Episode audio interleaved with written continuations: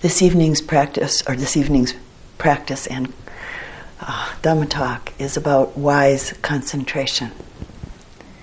And uh, beginning with a quote from a Tibetan teacher, uh, B. Alan Wallace. Like a telescope launched into orbit beyond the distortions of the Earth's atmosphere, samatha meditation provides a platform for exploring the deep space of mind.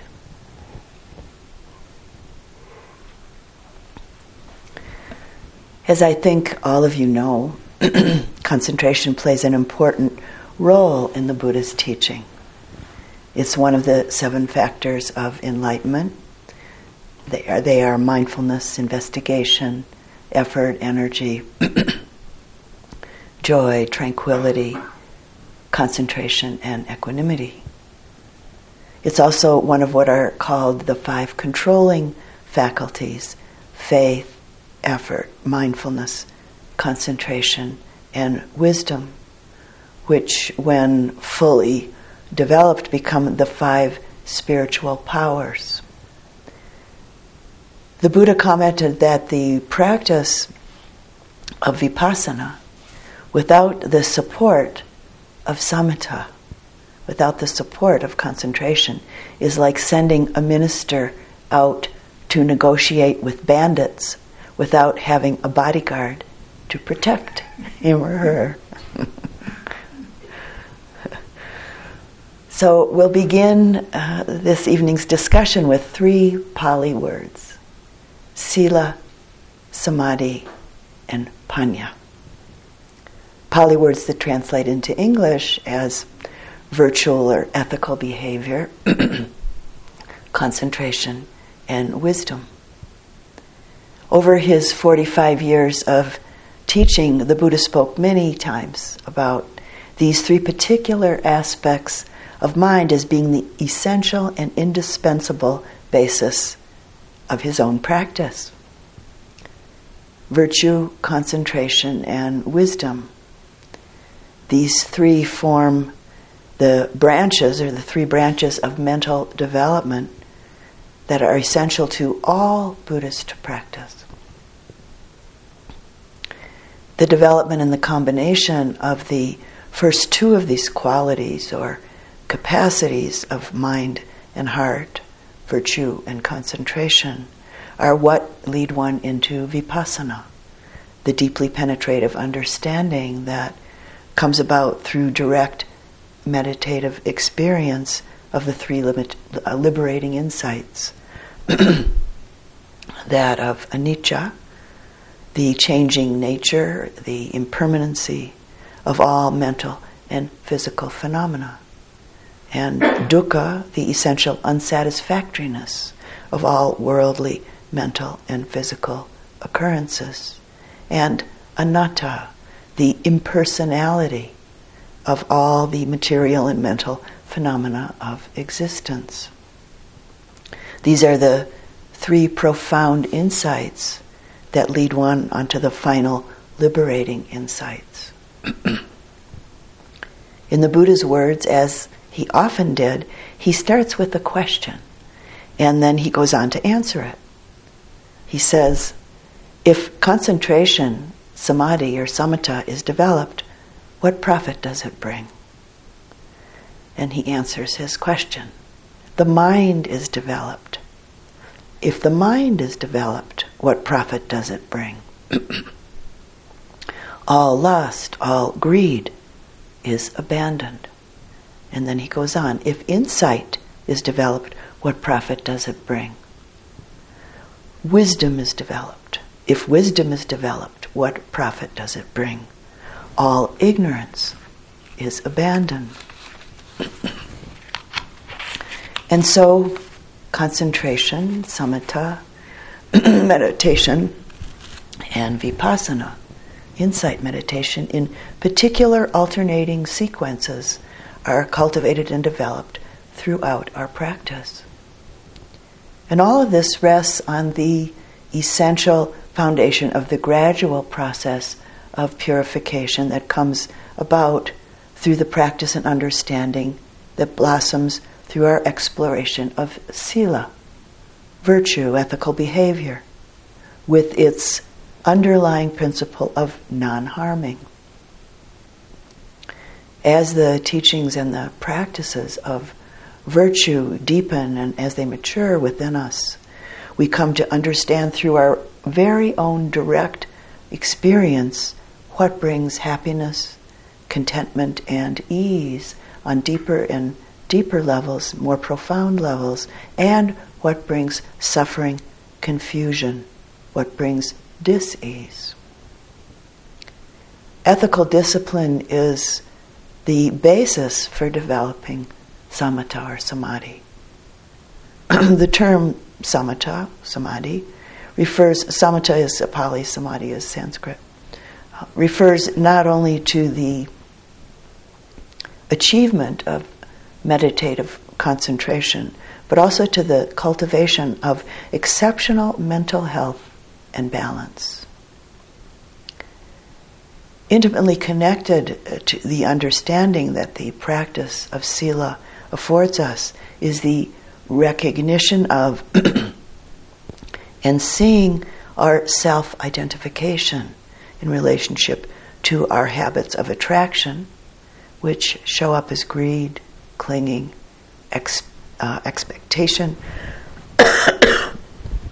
and attachment, and our habits of aversion, which show up as worry or resistance, anger, fear, confusion, and doubt. These habits of mind are the primary mental and physical phenomena that create suffering and that lead to what we could call rebirth over and over and over again in this here and now momentary round of worldly suffering. And the Pali word is samsara.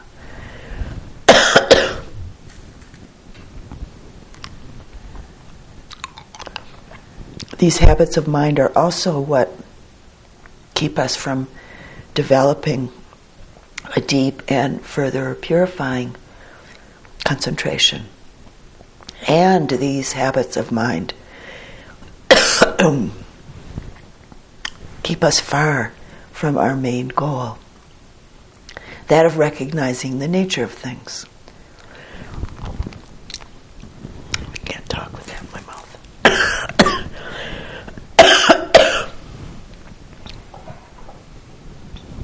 Excuse me a minute.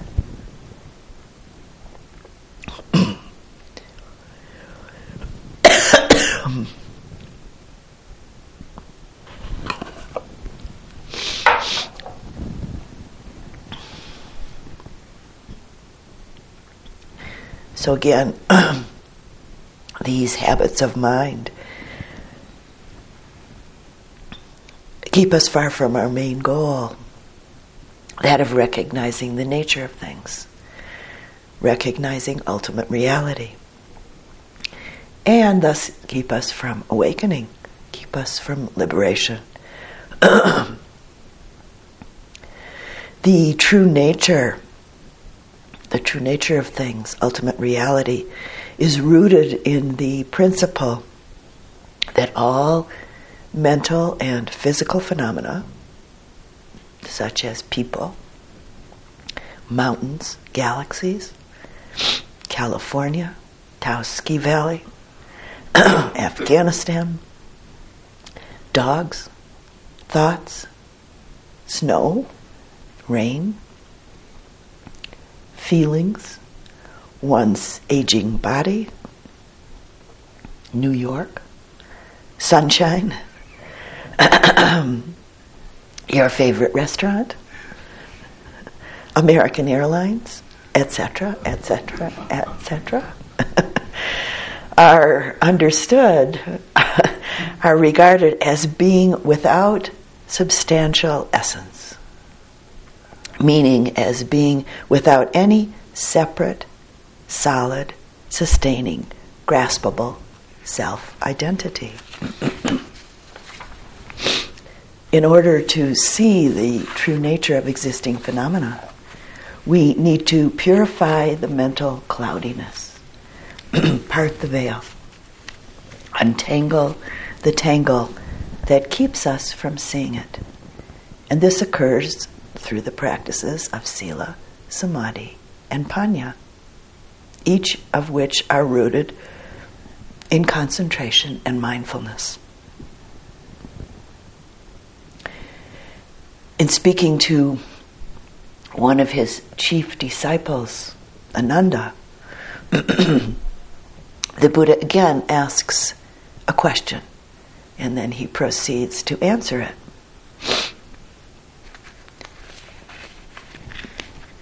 He says, What is the purpose of skillful virtues?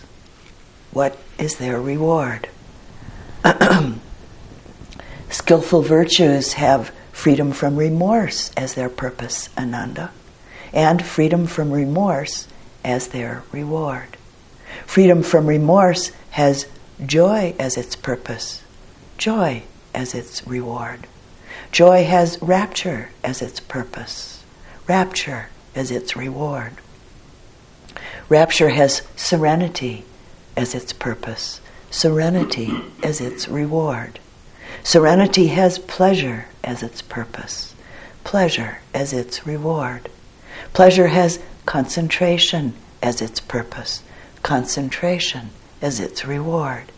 Concentration has knowledge and vision of things as they actually are as its purpose.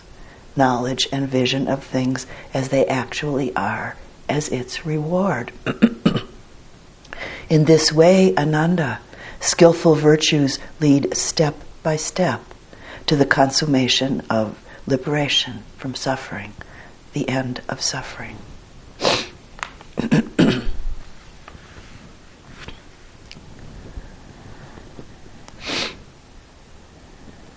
And in speaking to his monks and nuns directly about his own process and experience, the Buddha said it's owing to the development of virtue, concentration, and wisdom that enlightenment has been fully realized. In order to learn how to properly apply these three active forces of purification, virtue, concentration, and wisdom. Just as the Buddha did, we also need to learn directly from our own experience, and often from some of our more difficult experiences. Experiences, and sometimes also from what we may deem to be our mistakes, as well as learning from our quieter, pleasant, beautiful, and subtler experiences. We could say that the purification of the mind and heart is synonymous with this act of learning. so, this evening, taking a look at the active force of samatha, concentration, the unperturbed, peaceful, and lucid state of mind attained by the practice and process of strong mental concentration. The process of, of gathering in, gathering together the energy, the potentially powerful energy of the mind, which is ordinarily, as I'm sure you well know, quite dispersed. we could say that the initial act of concentration is that of reining in the mind from all of its myriad distractions and learning how to focus it by coming back and again and again and again to the very simple present so that our mental and physical energy isn't being used up or usurped in unconscious and unskillful ways. The notion of developing the mind lies at the heart of all Buddhist traditions, as I've mentioned. And one important aspect of this development has to do with strengthening one's ability to focus, to stabilize, and to direct the mind, rather than allowing it to be carried off over and over again by whatever breezes waft in from it from any of the sense doors or from its own unconscious. In light of this, we can ask ourselves the question Does your mind control you, or do you control your mind? So, for instance, an example if your intention is to keep your attention on the breath, but the mind wanders off at just the slightest provocation, then your ability to focus the mind isn't yet very well developed. One of the wonderful things that practice offers us is that remaining focused on a chosen object is a skill that can be learned. Like any other skill, by practice and a patient repetition and gradual development, we learn.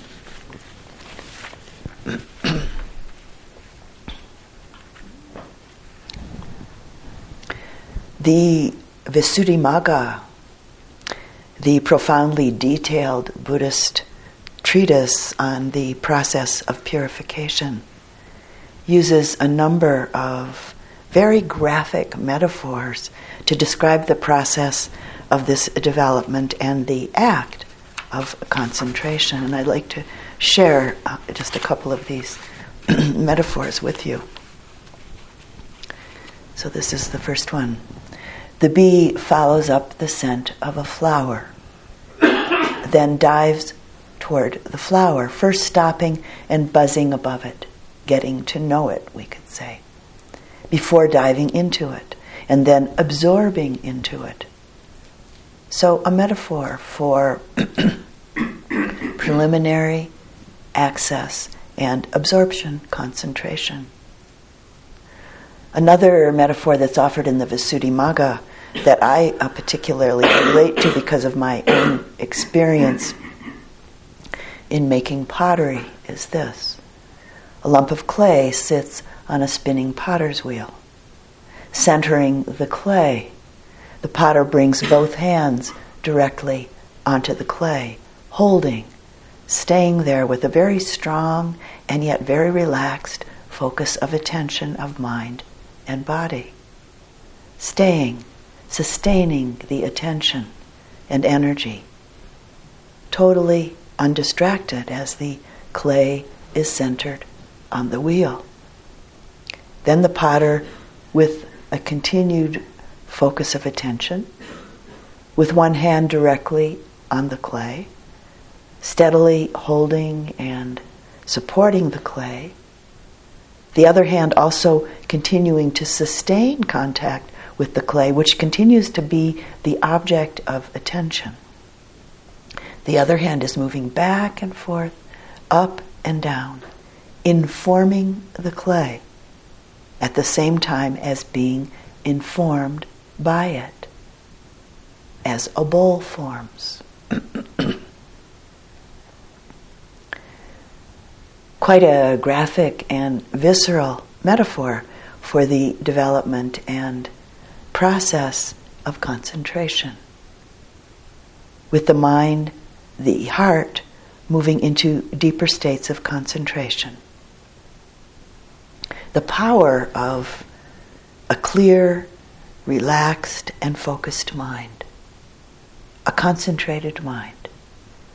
Bring, it brings together and restimulates itself again and again. Restimulates the energy and the effort needed for the next moment of continuing the process of its own development.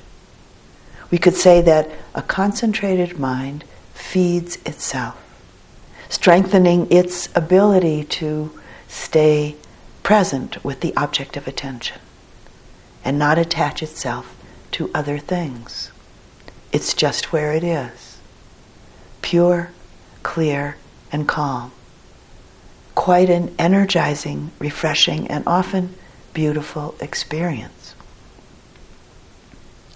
Because our exploration this evening is primarily devoted to the purifying and beautiful current of samatha, I think it would be helpful for us to begin exploring and learning a bit more about the basis, the process, and the fruits of concentration. The wholesome states of concentration calm, joy, tranquility, contentment, happiness, peace, and equanimity, along with the deeper states of concentration called jhana, can't grow when the unwholesome states of mind, of attachment, aversion, sleepiness, agitation, worry, and doubt are occurring. Seeing and understanding the difference between wholesome states of mind and unwholesome states of mind is essential for the development and blossoming of concentration and its attendant wholesome states. So, for instance, if you try to concentration, concentrate on a meditation subject, such as the sensations of the in and the out breath at the anapana spot at the nostrils or another spot in the body, and you're anxious or worried or filled with expectation during the process, calm and joy will be prevented from arising. Worry and expectation enslave us. With the practice of concentration, one needs to be willing to let go of thought, not to be seduced by thoughts. One needs to be willing to cut through thought, so to say, even thoughts that might seem so important in the moment. And it's important to note here, I feel, that this isn't about kicking out thoughts. Booting out thought is actually rooted in an attitude of aversion, an attitude of aversion to thought. What's meant here is we're rooted in the clarity of our intention, in seeing and knowing when one's attention gets muddled or gets lost in something other than what is attended, intended. And this is really the first and maybe the most important and maybe the most difficult step of the practice of developing concentration. The mind can get lost in myriad mundane and seemingly lofty thoughts and actions thinking that whatever it is is really, really important. During a three month retreat uh, a number of years ago, uh, that I was uh, sitting with Sayadaw, uh, Pa-Auk Sayadaw, it was a concentration retreat, I had uh, such an experience. For the first week or so of that retreat, each day after lunch, I would make myself a, a fancy cup of tea uh, what it would take two or three uh, different loose teas and mix them together in a tea ball. And it seemed as though it was very important. And it seemed like it was quite necessary. It was a necessary treat that I really needed, wanted, wanted first, and then, of course, I needed it. Towards the end of this week, I noticed that there were a box of tea bags sitting on the counter uh, that was one of the was the same as one of the teas that I was putting into my fancy mix, and it had been sitting there all along, but the mind hadn't connected uh, to it with a clear awareness up until that moment. so then the thought came once I did notice it: Do I really need this? Is all this fancy tea preparation and seeming need is this really important? Is it? Well, the answer came pretty quickly no, no. It's not really at all important. It's just merely a habitual distraction. So from that day on, uh, I made a simple cup of tea with the tea bag, and it was fine. I enjoyed it. What happened after this was what was really important. Quite spontaneously, at times throughout the rest of that three month retreat, the question, is this really important, would come up in relationship to various mundane actions and in relationship to various thoughts and various thought patterns. And the answer was almost always, if not pretty much 100% of the time, quite clearly and more and more obviously, no. And so then I would just simply let go of whatever it was at that point.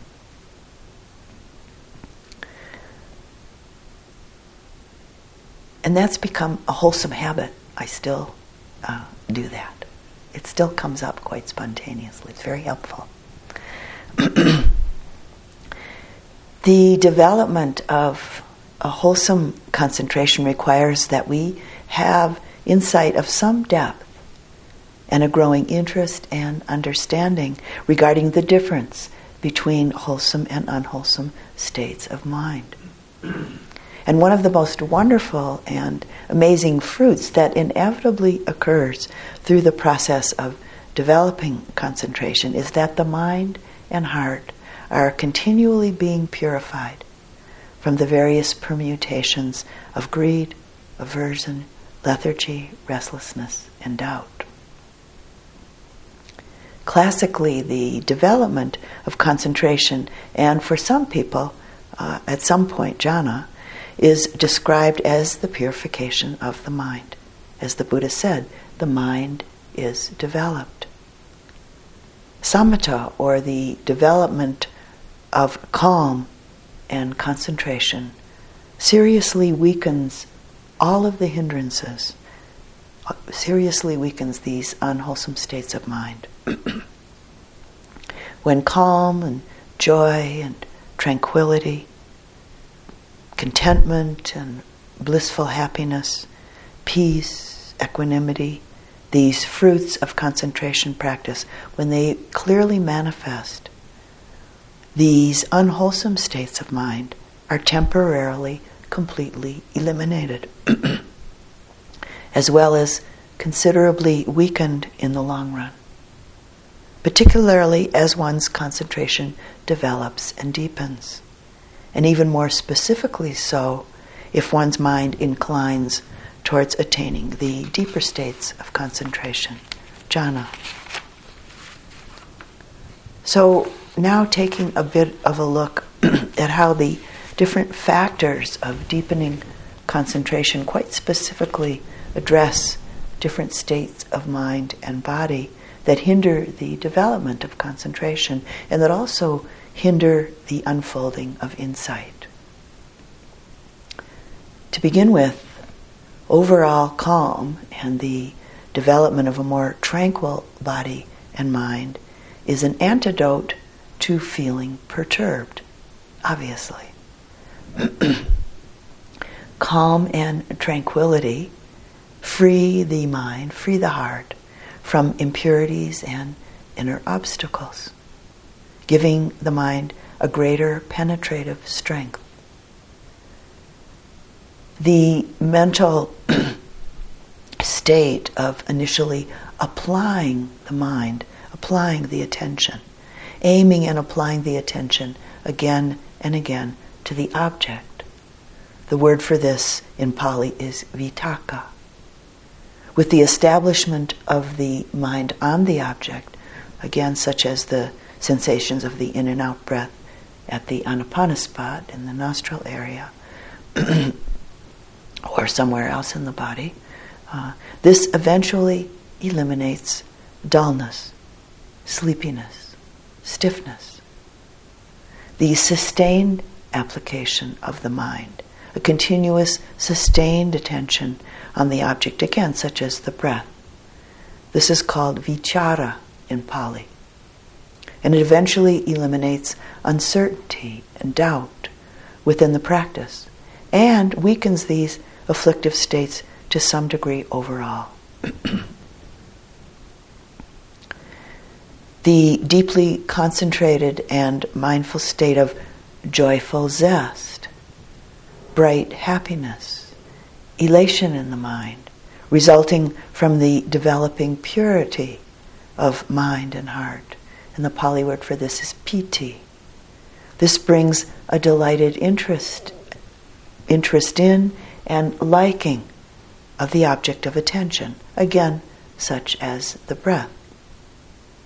And within the developing of a deepening concentration, ill will is temporarily inhibited.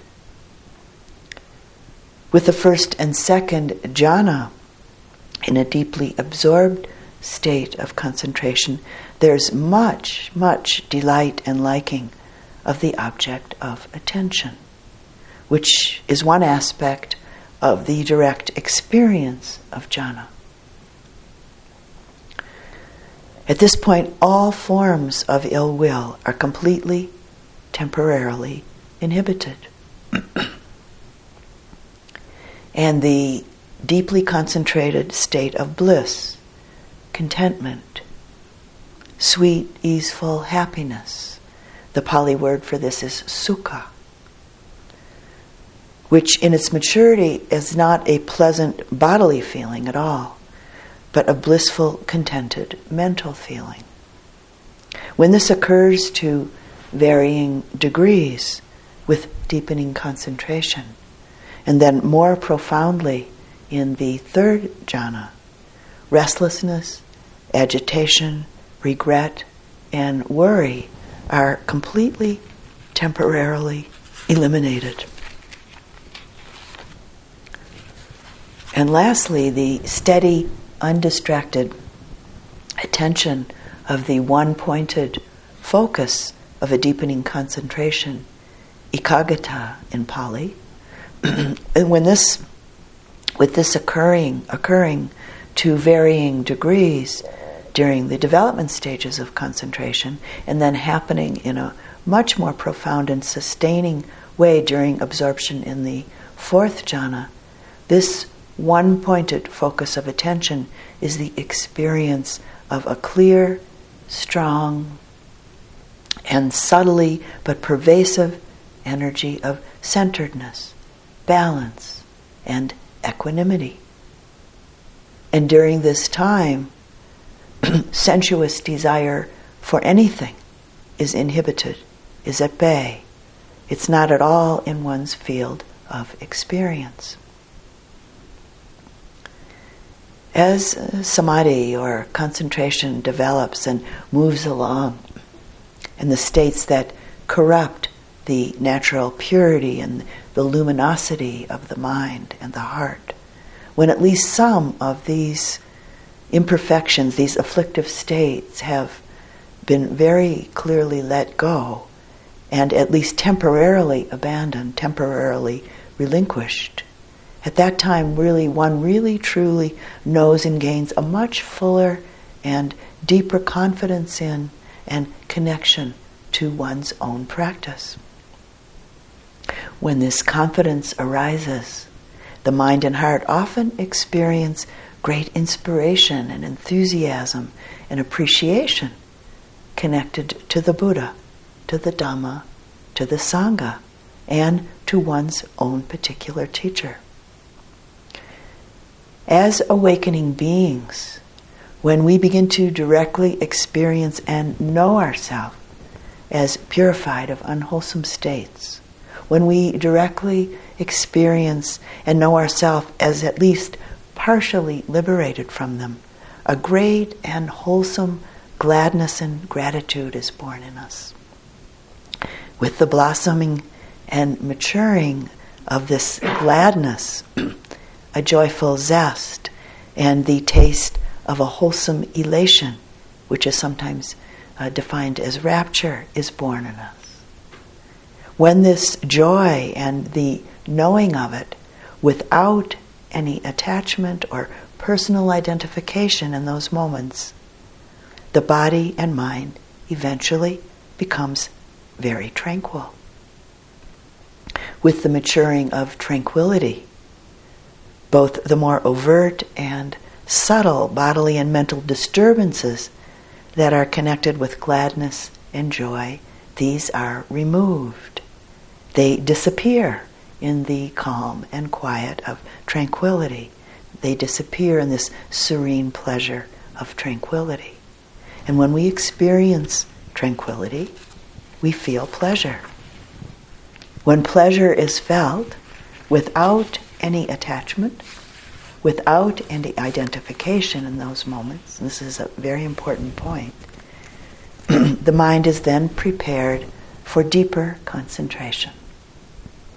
And of course, the whole process must be accompanied by a connected, non analytical, sustained mindful presence. Another way of saying this is that a deeply concentrated mind is a purified mind which opens the heart to wholesome gladness and gratitude with no attachment. This brings this serene pleasure of tranquility, which is the ground for deepening concentration. And on and on it goes. Consequently, at this point, the mind and heart are very strong. And so, in this light, the skill that's being developed is one's ability to resist or deflect the influence of raga. Raga being the Pali word that's literally translated as unwholesome passion. And it's often used synonymously with greed and greed, unwholesome desire, craving, attachment, or clinging, which is the core cause of dukkha, the core cause of our human suffering. At the time of the Buddha, an analogy that was often used regarding this aspect of the development of the mind was the effectiveness of a well thatched roof. That the, the effectiveness, effectiveness of a well thatched roof lies in its ability to deflect moisture and uh, uh, protect the contents of the house from getting soaked. With the analogy being that a well developed mind will be aware of an unwholesome thought or emotion that has arisen, or will be aware of a provocative sense, indo- sense door input, but will allow these to roll off the mind and not penetrate into the immediately following mind moments to drench the mind with clinging or with aversion. A similar um, uh, image that was often used was that of the water rolling off a lotus leaf or off the feathers of a duck.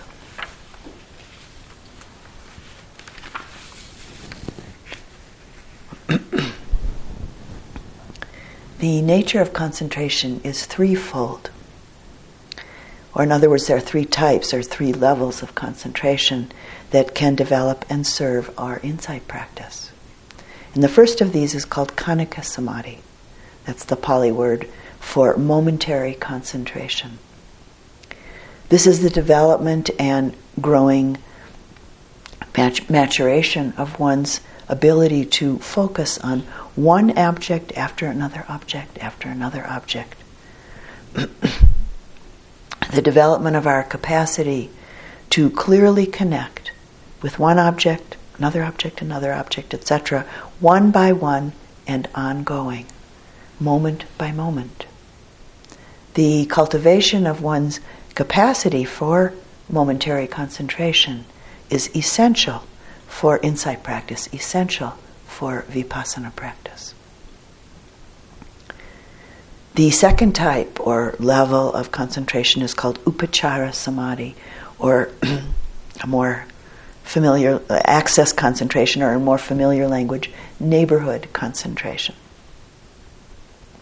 And this is a very deep and powerful concentration that occurs just before one moves into absorption or jhana concentration. And it can be reaccessed and used for insight practice upon coming out of the absorption of jhana. Access concentration is often experienced as similar to the intensity and depth of jhana concentration, but it's not at all an absorbed concentration, meaning it doesn't stay focused on one object at the exclusion of all other objects, as does jhana. With access concentration, upachara concentration, the mind is very malleable. It's able to move from object to object to object, even though it contains close to the same intensity of the deeply absorbed jhana states. So, from this perspective, access concentration can be very helpful and very useful in the unfolding of insight practice. The third level of concentration is jhana concentration. And this is a concentrated mind that completely absorbs into one object at the exclusion of all other objects. When the mind is absorbed in this way, it's not possible for the mind to do anything else at that time. With the attainment of each of the first four jhanas, the mind is temporarily, totally purified of specific unwholesome mind states in relationship to each of the jhanas.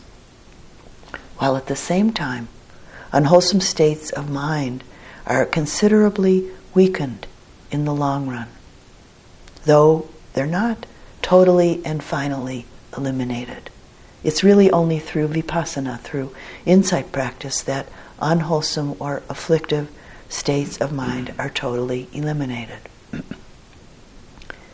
the development of concentration will quite naturally take place in our vipassana, in our insight practice, particularly momentary concentration, especially when we begin to meet all of the various body mind phenomena with less and less clinging, less attachment, and less identification, but rather with an interested, open hearted, investigative attitude. The development of jhana and access concentration takes a very specific and concerted effort that's not everyone's inclination or interest. And it's not absolutely necessary for a potentially liberating vipassana or insight practice to unfold.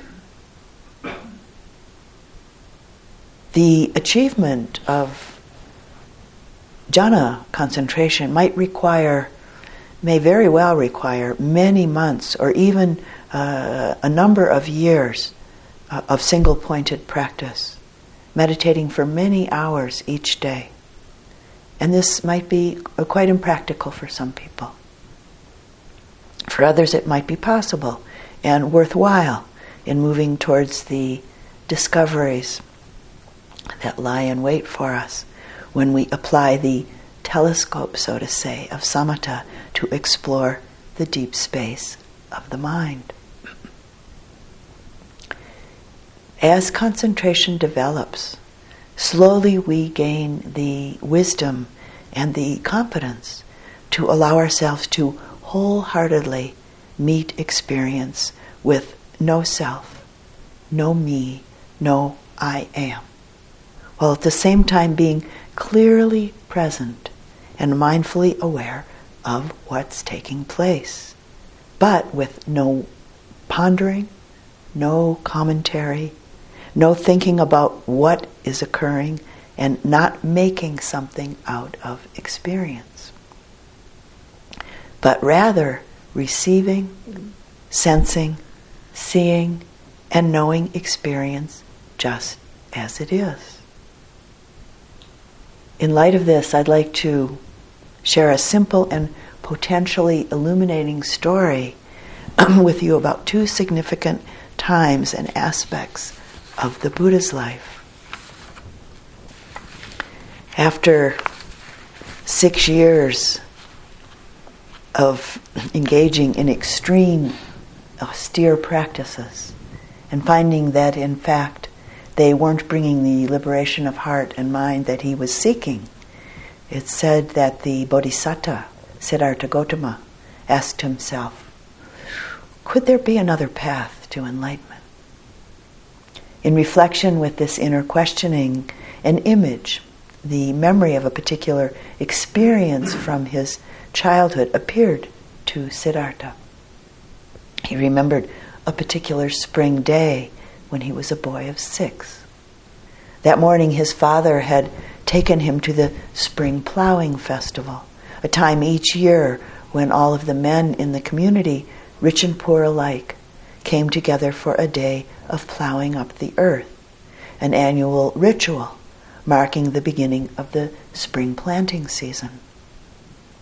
Young Siddhartha quite spontaneously and naturally sat up in the meditation posture comfortably and quietly under a sweet smelling rose apple tree, observing the scene unfolding before him with a very open, alert, and unfettered attention that children sometimes give to things. Nothing really on his mind. In those moments of not wanting or fearing anything, he was aware of the earth breaking open and even wave like furrows, noticing the heat shimmering off the freshly opened soil. He was aware of the shining on the sweating faces and straining bodies of the men and the oxen. And he noticed the flash and sparkling of the sunlight coming off the bronze harnesses and the dark horns of the oxen. He felt the plodding rhythm of the oxen's hooves and the cowbells sound rolling on and on and on amidst the sharp, strong shouts of the men as they were working. He also clearly heard the beautiful sound of birdsong, as well as the shrill cries of the birds as they dove and pecked and devoured the swarming insects and grubs, worms, and broken bodies of the mice left out on the upturned earth. All of this laboring, devouring, struggling, suffering, and dying, endlessly going on beneath and right along with the gaiety, joy, and beauty of that spring festival day.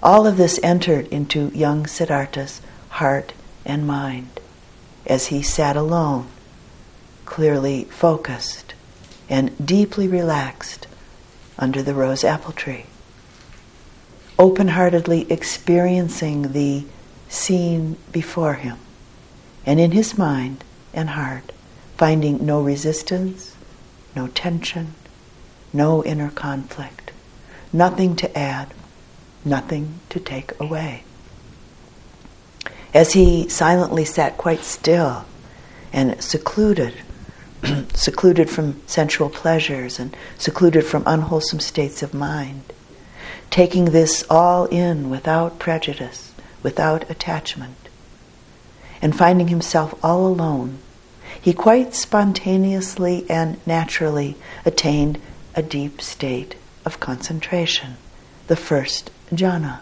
through mindfulness of breathing experiencing a bright, sweet pleasure, a joy, a joyful happiness that was not born out of desire for or clinging to anything. And in his young mind, a deep, intuitive understanding was seeded. As a young man, in the midst of practicing extreme austerities of the body, and then remembering this boyhood experience, the thought occurred to Siddhartha could that be the path to enlightenment? And it's said that following on this memory from his childhood, the Bodhisattva became filled with energy and assurance that in fact this was a footstep on the path. A footstep on the path to liberation and resolved to sit quietly and press forward in deep meditation until he reached full understanding, until he reached true freedom. This was a turning point for the Buddha to be in his quest for awakening, in his quest for enlightenment. This was a turning point and a change in his relationship to suffering and in his evaluation of pleasure he understood that pleasant experience was no longer to be feared, no longer to be banished by the practice of extreme austerities.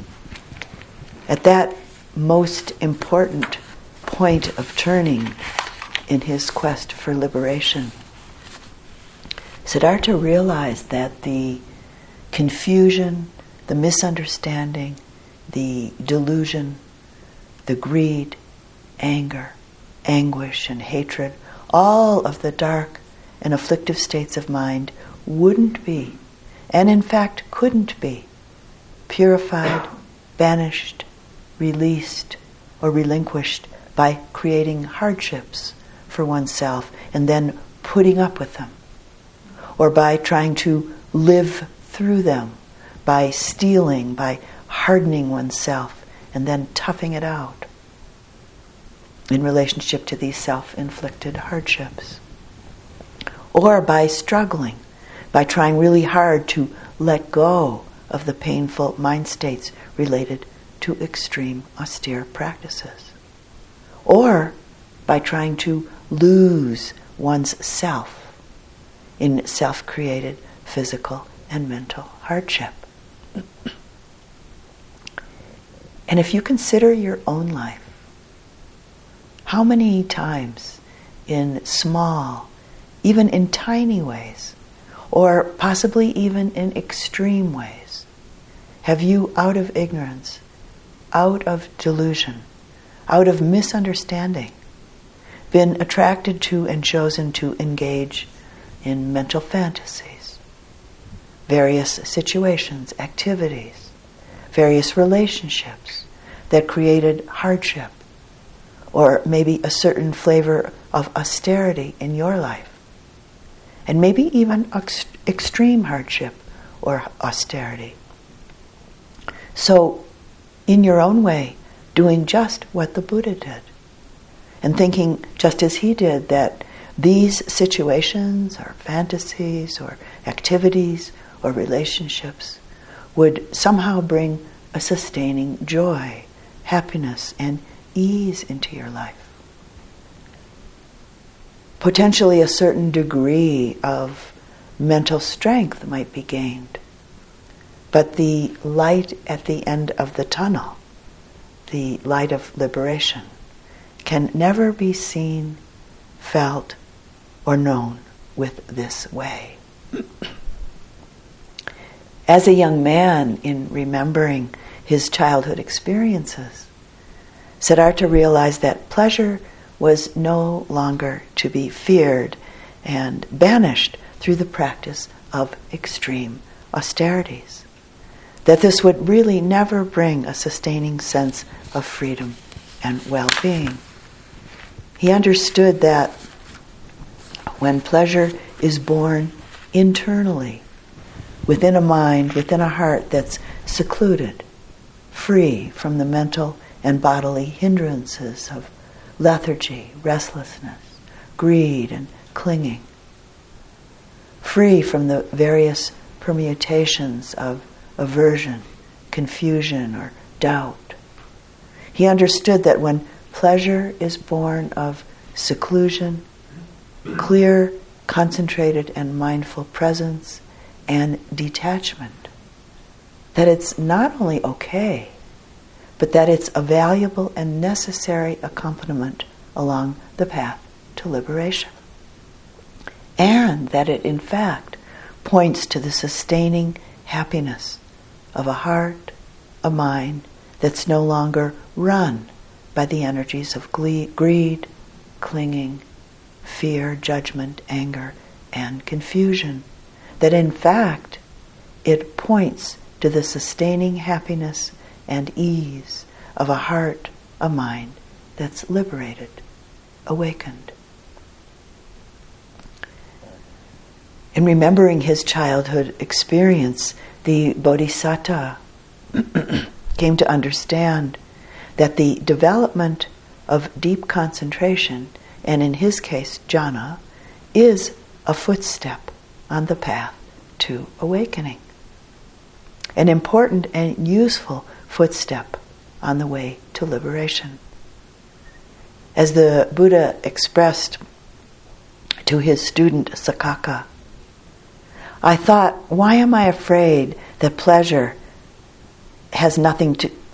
I thought, why am I afraid of that pleasure that has nothing to do with sensual pleasures and unwholesome states?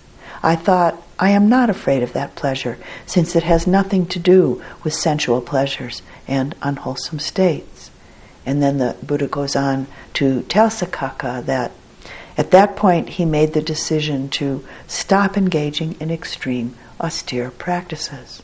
And that very soon after this, he was offered some solid food by a young village girl and he regained his strength. And then he went and sat in meditation under a Bodhi tree. And he goes on speaking with Saccaka in this particular sutta, saying that uh, being quite secluded from sensual pleasures and unwholesome states, he entered into the deep concentration of the first, second, third, and fourth jhana. And that with each of these pleasurable abidings, and in the Buddha's words now, such pleasant feelings that arose in me did not invade my mind and remain. When my concentrated mind was thus purified, bright, unblemished, rid of imperfection, malleable, wieldy, steady, and attained to imperturbability, meaning equanimity, he tells Saccaka that he systematically attained each of the liberating insight knowledges one by one through that now famous night under the Bodhi tree. As a child, this natural state of an undisturbed, uh, purified mind is something that young Siddhartha uh, wandered into, so to say the world outside going on just as it is. Thoughts and feelings arising and changing, coming and going. No different in those moments than anything else in the world. Nothing to agree with, nothing to argue with, nothing to cling to, nothing to push away or run from. And yet, this natural state of an undisturbed mind isn't so easy to wander into for most of us. We so often have a mind that's made up, and often absolutely made up about how it's supposed to be or isn't supposed to be. What's good, what's bad, what we definitely know is true, what we definitely know isn't true. And we also have a mind made up about what we must have or must not have in order to be happy and even in order to practice meditation. A mind that's made up. A mind that clings to what it's made up.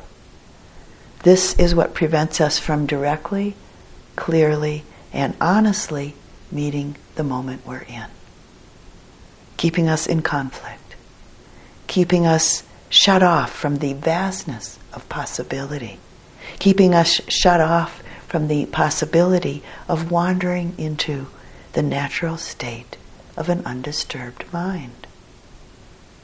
This is essentially the cause of our suffering and what prevents the heart, the mind, from calmly and peacefully connecting directly and clearly with present moment experience, both internal and external experience.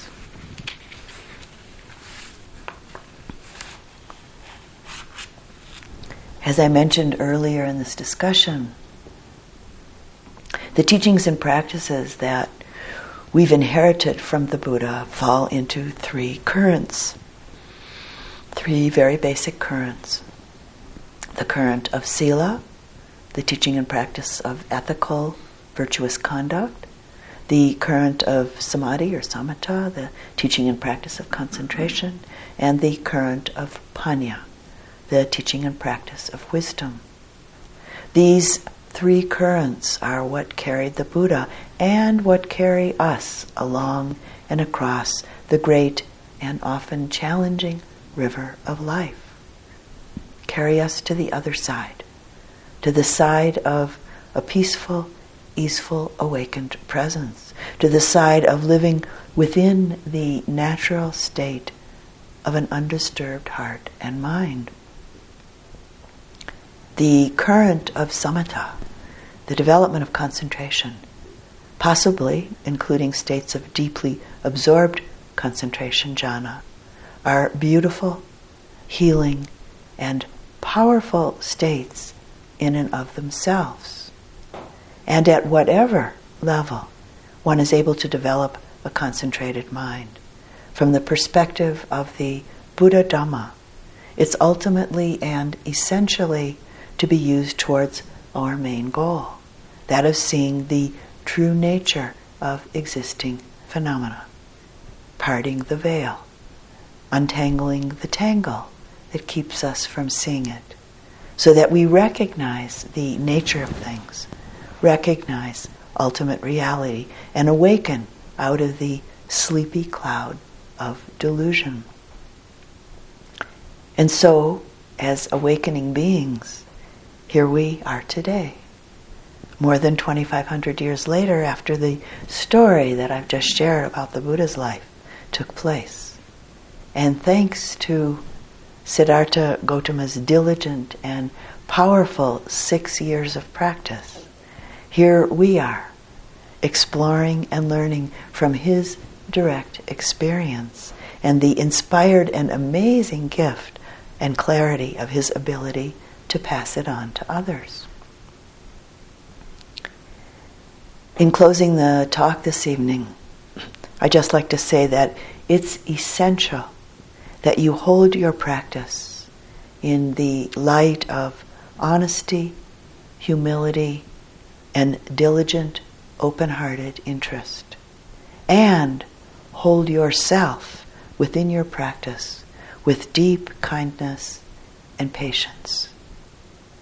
Each and all of these wholesome and beautiful human qualities will without a doubt serve the blossoming of sila, samadhi, and panna, and without a doubt are some of the basic roots and forces of purity that the fruits of our practice stem from. In closing the talk this evening, I'd like to offer you a poem by Mary Oliver that speaks to this evening's topic in her quite unique and beautiful way. And in relationship to this evening's topic, in a somewhat oblique and yet quite moving way. She titled this poem, Such Singing in the Wild Branches. It was spring, and finally I heard him among the first leaves. Then I saw him clutching the limb in an island of shade, with his red brown feathers all trim and neat for the new year. First I stood still and thought of nothing. Then I began to listen. Then I was filled with gladness, and that's when it happened. When I seemed to float, to be myself a wing or a tree, and I began to understand what the bird was saying, and the sands in the glass stopped for a pure white moment, while gravity sprinkled upward like rain rising. And in fact, it became difficult to tell just what it was that was singing. It was a thrush for sure, but it seemed not a single thrush, but himself and all his brothers and sisters, and also the trees around them, as well as the gliding, long tailed clouds in the perfectly blue sky. All, all of them were singing. And of course, yes, so it seemed, so was I. Such soft, and solemn and perfect music doesn't last for more than a few moments. It's one of those magical places wise people like to talk about. One of the things they say about it that is true is that once you've been there, you're there forever. Listen, everyone has a chance. Is it spring? Is it morning? Are there trees near you? And does your soul need comforting? Quick then, open the door and fly on your heavy feet. The song may already be drifting away.